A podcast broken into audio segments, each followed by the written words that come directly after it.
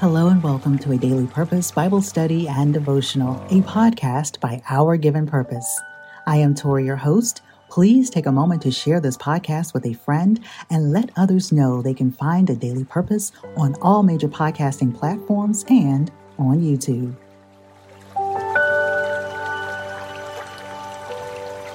Dear friends, during the devotional and also our Bible study, we will cover Proverbs and 2 Samuel. So we're not going to do a distinct Bible reading today. So please let's turn our attention to Proverbs chapter 16, verses 4 and 5, which is part of the assigned reading for our Bible study. In the book of Proverbs, we discover, of course, a treasure trove of wisdom that guides us in living a life of righteousness and purpose. Proverbs 16, 4 and 5 offers profound insights into the dangers of selfish desires and the importance of aligning our hearts with God's will. So join me as we delve into this passage and explore practical points to help us navigate the pitfalls of selfishness and embrace a life marked by wisdom and virtue.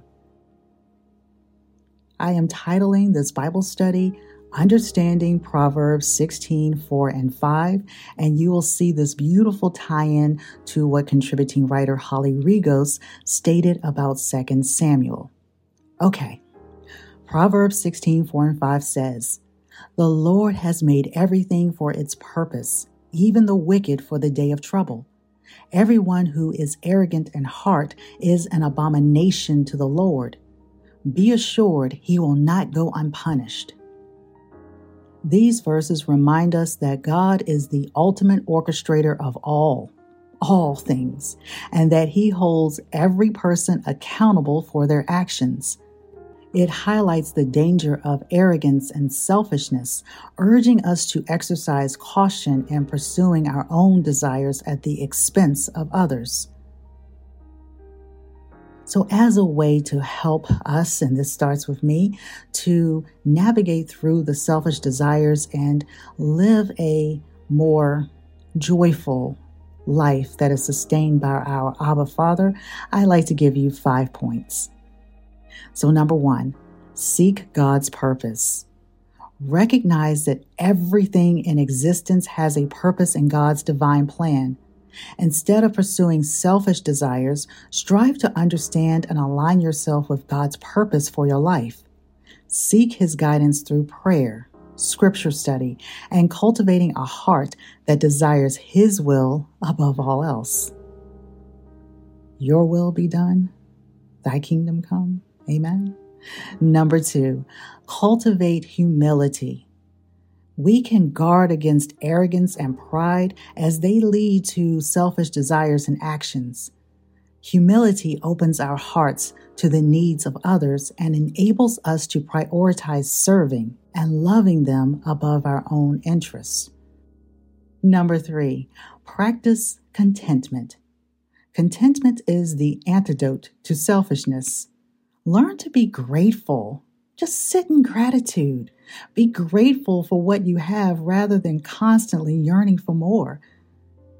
Embrace the mindset of sufficiency and appreciate the blessings bestowed upon you, fostering an attitude of contentment that counteracts selfish desires. number four, consider the consequences. Reflect on the repercussions of selfish actions. Recognize that selfish desires can harm relationships, breed discontentment, and hinder spiritual growth. Remember that God sees all and holds us accountable for our choices. Let the fear of divine discipline guide you away from selfish pursuits. And number five, prioritize love and empathy we can cultivate a heart of compassion and empathy for others as we seek to understand their needs, joys, and struggles. Actively look for opportunities to extend kindness, support, and selfless love, putting the well being of others before your own desires. Proverbs 16 4 and 5 serves as a reminder of the dangers of selfish desires and the importance of aligning our hearts with God's will. By embracing humility, contentment, and a genuine concern for others, we can guard against the destructive influence of selfishness in our lives. So, dear friends, let us continually seek God's purpose, considering the consequences of our actions, and prioritize love and empathy in our relationships. Dear friends, let's turn our attention to hear what Holly Rigos received from today's assigned passages. Selfish Desires by contributing writer Holly Rigos. The heart of desire seldom considers the consequences or full implications of its actions, while a heart of wisdom and prudence considers its ways before acting. A selfish heart of desire acts hastily and brings calamity upon itself and others. Today's reading is an example of how the prophet Nathan wisely reproved David's selfish actions with a story before exhorting his sinful behavior. 2 Samuel chapter 12 verses 1 through 6 reads, The Lord sent Nathan to David. When he came to him, he said, there were two men in a certain town, one rich and the other poor. The rich man had a very large number of sheep and cattle, but the poor man had nothing except one little ewe lamb he had bought. He raised it, and it grew up with him and his children. It shared his food, drank from his cup, and even slept in his arms. It was like a daughter to him. Now a traveler came to the rich man, but the rich man refrained from taking one of his own sheep or cattle to prepare a meal for the traveler who had come to him. Instead, he took the ewe lamb that belonged to the poor man and prepared it for the one who had come to him. David burned with anger against the man and said to Nathan, As surely as the Lord lives, the man who did this must die he must pay for that lamb four times over because he did such a thing and had no pity. Lord, thank you for the reading of your word. 2 Samuel chapter 12 verses 1 through 6. So Holly asks, how did this story make you feel? Do you agree with the rich man's actions? Should the poor man be repaid? How was David's anger appropriate? Now, we should never take God's word out of context. The following verses paint an entirely new picture and situation specific to David's own sinful behavior. David's transgressions were brought to the light and exposed. Therefore, neither are our sins hidden from God.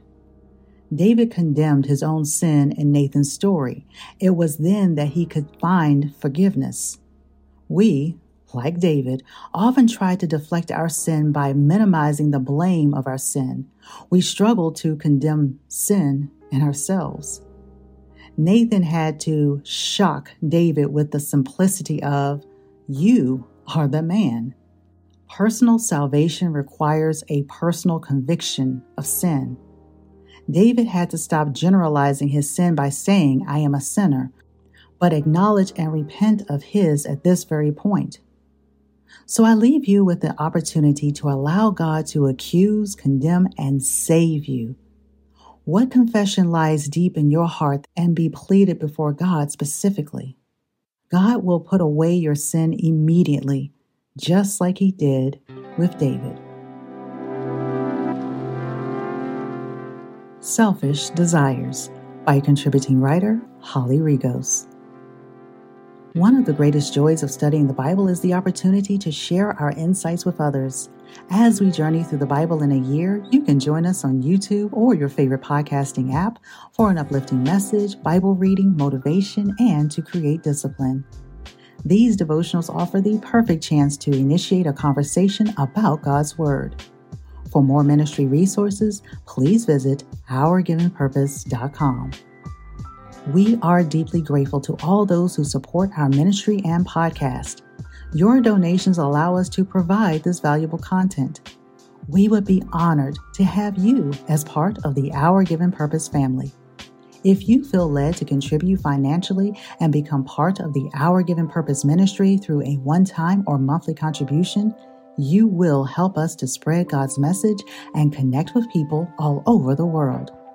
Remember, you have seeds to sprinkle, and don't lose sight of the ones falling on you. Where will they grow?